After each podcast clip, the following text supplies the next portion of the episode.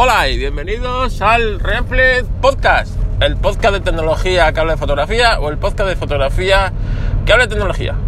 Eso no lo sé, eso lo decides tú. Bueno, la verdad es que llevo un par de semanas sin grabar y es que, bueno, pues, la verdad es que estoy pasando una mala época de, de hacer muchas cosas y no tener tiempo para, pues, pues, para grabar, ¿no? Y, y tener tampoco un tema así en concreto en el que grabar. La semana pasada grabamos con Apelianos un podcast sobre el uso del iPad en fotografía, el uso que yo le daba al iPad en fotografía. Y la verdad es que es bastante útil para muchas cosas, menos para el procesamiento de las imágenes en lote. Para eso el iPad no es un buen aliado, pero en cambio, eh, así repasando, descubrimos que realmente lo uso para bastantes, a lo mejor más cosas de las que pensaba en esto de fotografía, ¿no? Así que nada, ahí está el podcast, el del jueves pasado, de Apelianos. Y nada, pues si estás escuchando este podcast ya sabes cómo encontrar el podcast de Apelianos, lo buscas y entre Borja de Retromática y yo, pues realmente hacemos un repaso de, pues del, uso, del uso que le damos al iPad para temas fotográficos. Así que ahí os lo dejo. ¿Qué más? Bueno, pues hace también unas semanas en un podcast de Apelianos con Julio le comentaba o le dejaba caer una cosa, ¿no? Julio hablaba, pues como el desarrollado de software, del software de algunos coches, en especial de los Tesla, y en el que yo dejaba caer una, una perlita, ¿no? Decir, pues eh, esto, esto no es muy buena idea, ¿no? Esto del software y los coches eso en algún momento va a petar, va a petar y va a petar. Y Julio me dio la razón. El otro día eh, por Twitter me llegaron varios mensajes como que desarrollara un poco más la idea, ¿no? Que no les quedaba claro. Así que bueno, en este podcast la voy a desarrollar. Y junto mis dos pasiones, los coches y la tecnología, ¿no? La tecnología de Apple. En fin, bueno, eh, da igual en este momento la tecnología y venga, vamos a intentar desarrollarlo. Eh, además, esto también me refuerza porque la semana pasada o la otra se presentó, eh, yo creo que fue la, hace un par de semanas, se presentó el nuevo Seat León. Nuevo Seat León que va a ser un superventa de coche como son todos los Seat León, ¿no? El Seat León es un coche mítico aquí en España, un superventas, un coche que ha tenido ya, esta es la cuarta generación y bueno, pues con un gran recorrido, digamos, eh, comercial, ¿no? Es el, bueno, con la plataforma del Golf eh, y bueno, pues con muchas características que le da del Golf y con otras que le imprimen una personalidad, ¿no? Bueno, pues en una de presentaciones de este coche hay dos cosas que llaman la atención. Una es la ausencia de coche eléctrico y es que SEAT pues va a hacer como Volkswagen y ya no va a tener por ejemplo, en, en Volkswagen teníamos el e-Golf. Bueno, pues ya no lo vamos a tener el e-Golf. Y vamos a tener un coche, el ID3, en este caso de Volkswagen, pues eh, que va a ser el sustituto eh, del Golf eléctrico, del e-Golf. También vamos a tener en SEAT su homólogo. Entonces, por eso llama la atención, ¿no? De que no exista una versión eléctrica pura del León. Pero otra cosa que llama la atención es la ausencia de mandos. Y es que tú te vas por dentro y quitando pues el, del intermitente, el de creo que debe poner las luces y la luz de emergencia, eh, que por ley no puede ser de otra manera, el resto de mandos internos, calefacción, pues, de todos los mandos, están, todos se controlan pues con la pantalla central, que es la típica tablet que te ponen eh, ahí como cae en el centro del salpicadero, creyéndose que es muy moderno, muy bonito, pero que eso pues luego a lo largo de lo, del tiempo y la vida de un coche, pues bueno, esperamos, todos esperamos que sea mucho más elevada que la de un electrodoméstico, ¿no? Todo el mundo posiblemente cambia antes de televisión que de coche o suele cambiar de ordenador antes que de coche. Los coches, a no ser que, claro, eh, quitemos estos coches de renting o de trabajo, ¿no? Que se cambian cada, cada cuatro años. El resto, si tú cuando te compres, haces una inversión de un coche, normalmente pues la, es una inversión que la prolongas en el tiempo. Y tenemos dos casos. Los que cogen el coche y a los 4 o 5 años lo cambian por otro coche y así se creen que se evitan problemas de pues de mantenimiento, de, averías y tal, cosa que dependiendo del número de kilómetros que tú hagas del coche puede ser una buena idea. Y personas pues que hacen un uso normal, digamos, del coche, sin grandes kilometrajes, kilometrajes normales pues de una familia al año, y que ese coche les puede durar tranquilamente sus 10, 15 años porque no tienen necesidad de hacer una inversión en otro coche. Entonces, estos mandos, estos coches sin mando, como este sea el León, ahora mismo es muy moderno, pero claro, imaginaros vosotros y es muy fácil coger el, el iPad 1, compararlo con vuestro nuevo iPad y solo han pasado 10 años de él, ¿no? O imaginaros los teléfonos que teníamos hace 10 años, si es del mundo Apple un iPhone, o si eres del mundo Android, pues eh, unos de estos Android, ¿no? ¿Cómo han evolucionado la tecnología en 10 años? ¿Cómo evoluciona? ¿Cómo la simple, una simple televisión, que es una cosa muy básica, es una caja cuadrada con, con mayor o menor eh, diseño, más bien son todas iguales, o muy pues como una televisión de hace 10 años se le nota mucho el paso del tiempo, ¿no? Y esto pues es así. Entonces lo que ahora nos parece muy bonito, en unos años va a ser bastante chirriante. Pero ya no solo es eso, es una cuestión estética. Que las cuestiones estéticas pues se pueden sobrellevar, ¿no?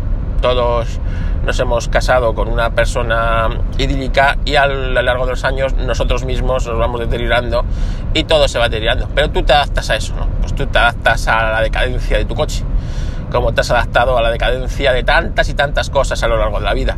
Pero la seguridad es otra cosa, ¿no? ¿Quién te dice a ti que ese mando deja de funcionar, ¿no? Bueno, pues esto que puede ser algo, digamos, anecdótico en una pues yo qué sé, el mando de una calefacción, por ejemplo, puede ser traer graves, graves problemas. Y eso es lo que le decía a Julio.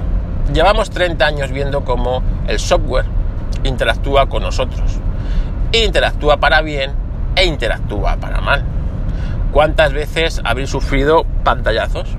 ¿Cuántas veces habéis sufrido bug? ¿Cuántas veces habéis sufrido un kernel panic? ¿Cuántas veces se os ha quedado colgado un programa y este programa ha hecho que se quede colgada, que se quede colgado el ordenador por completo o, varias cosas o has tenido que matar procesos y subprocesos?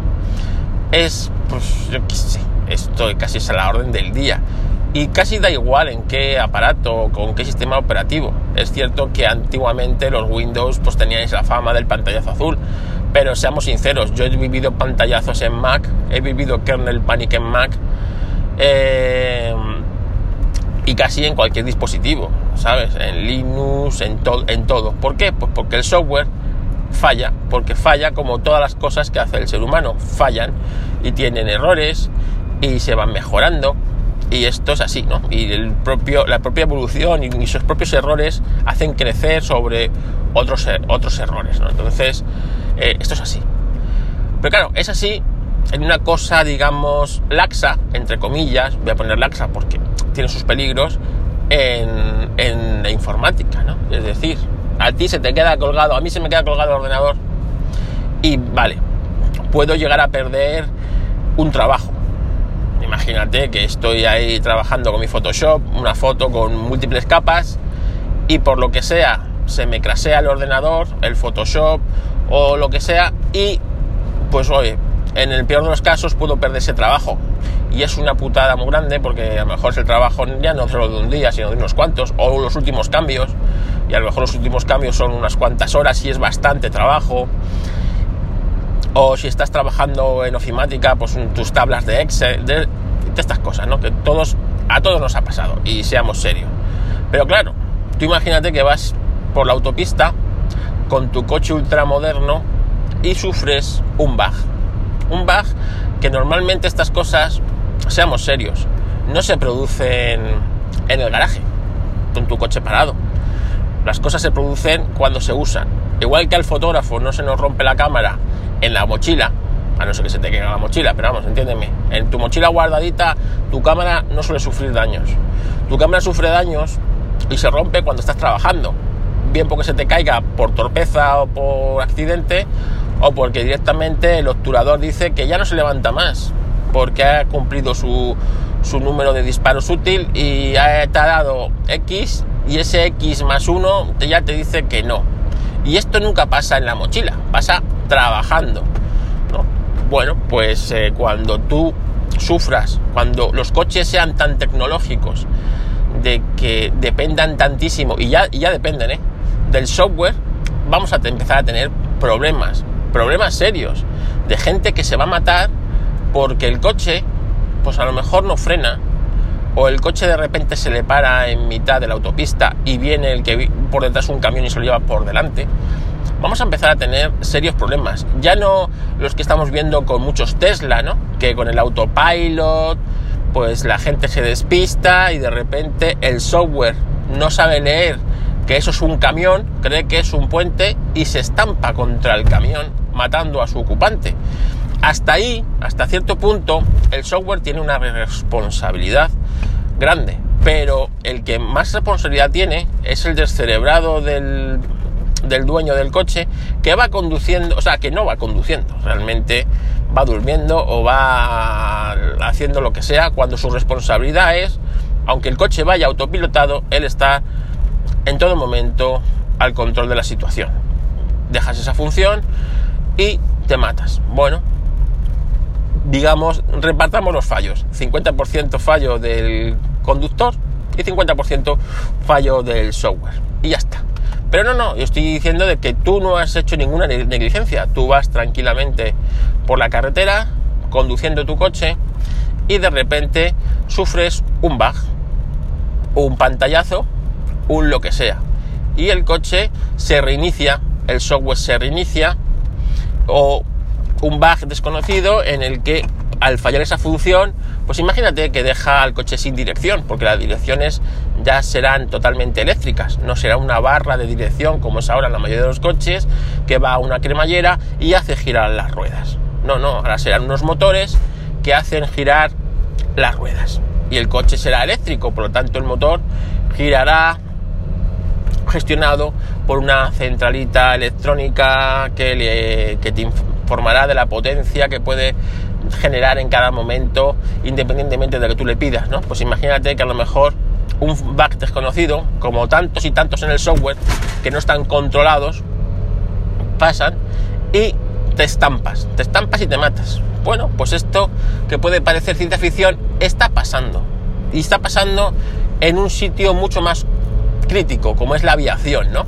Y solo os tenéis que ir al caso del Boeing, eh, el 737, eh, el 737 famoso este, Max creo que se llama, ¿no? O el 7, sí, el 737 Max, que, que bueno, pues por una mala implantación del sistema de software, pues el avión decidía que, que, los pilotos no tenían ni idea de pilotarlo y directamente estrellaba el, el, avión independientemente de lo que hicieran los pilotos que no podían hacer absolutamente nada para recuperar el control de ese avión ya que el software no le dejaba.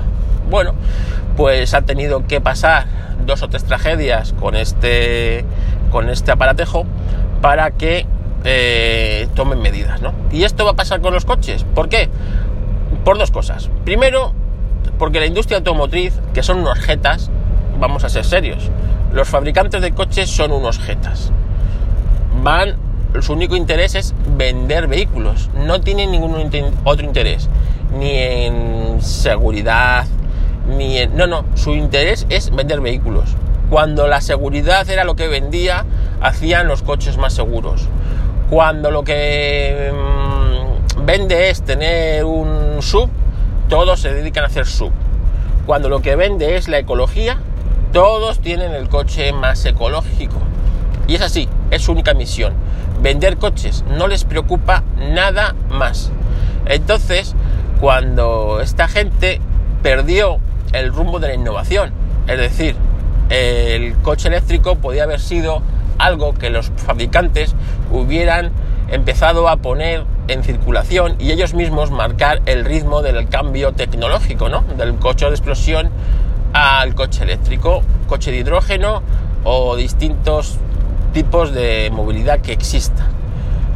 Bueno, esto lo han perdido y son los políticos los que les marca el ritmo, con las restricciones y con las puestas en fecha de cuándo se va a poder dejar de vender coches de combustión y cuándo no.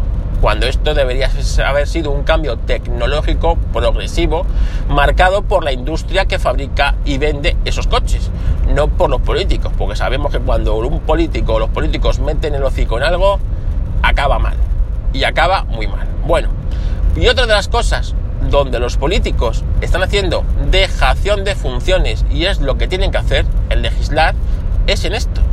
En no dejar que estas industrias, que son unos jetas, empiecen a meter esta serie de cosas porque sí. Tiene que haber una serie de regulaciones y debería haber una serie de cosas que no estuvieran permitidas. Y no digo de las emisiones y estas cosas, no. Como por ejemplo que el control del coche lo tenga un dispositivo electrónico.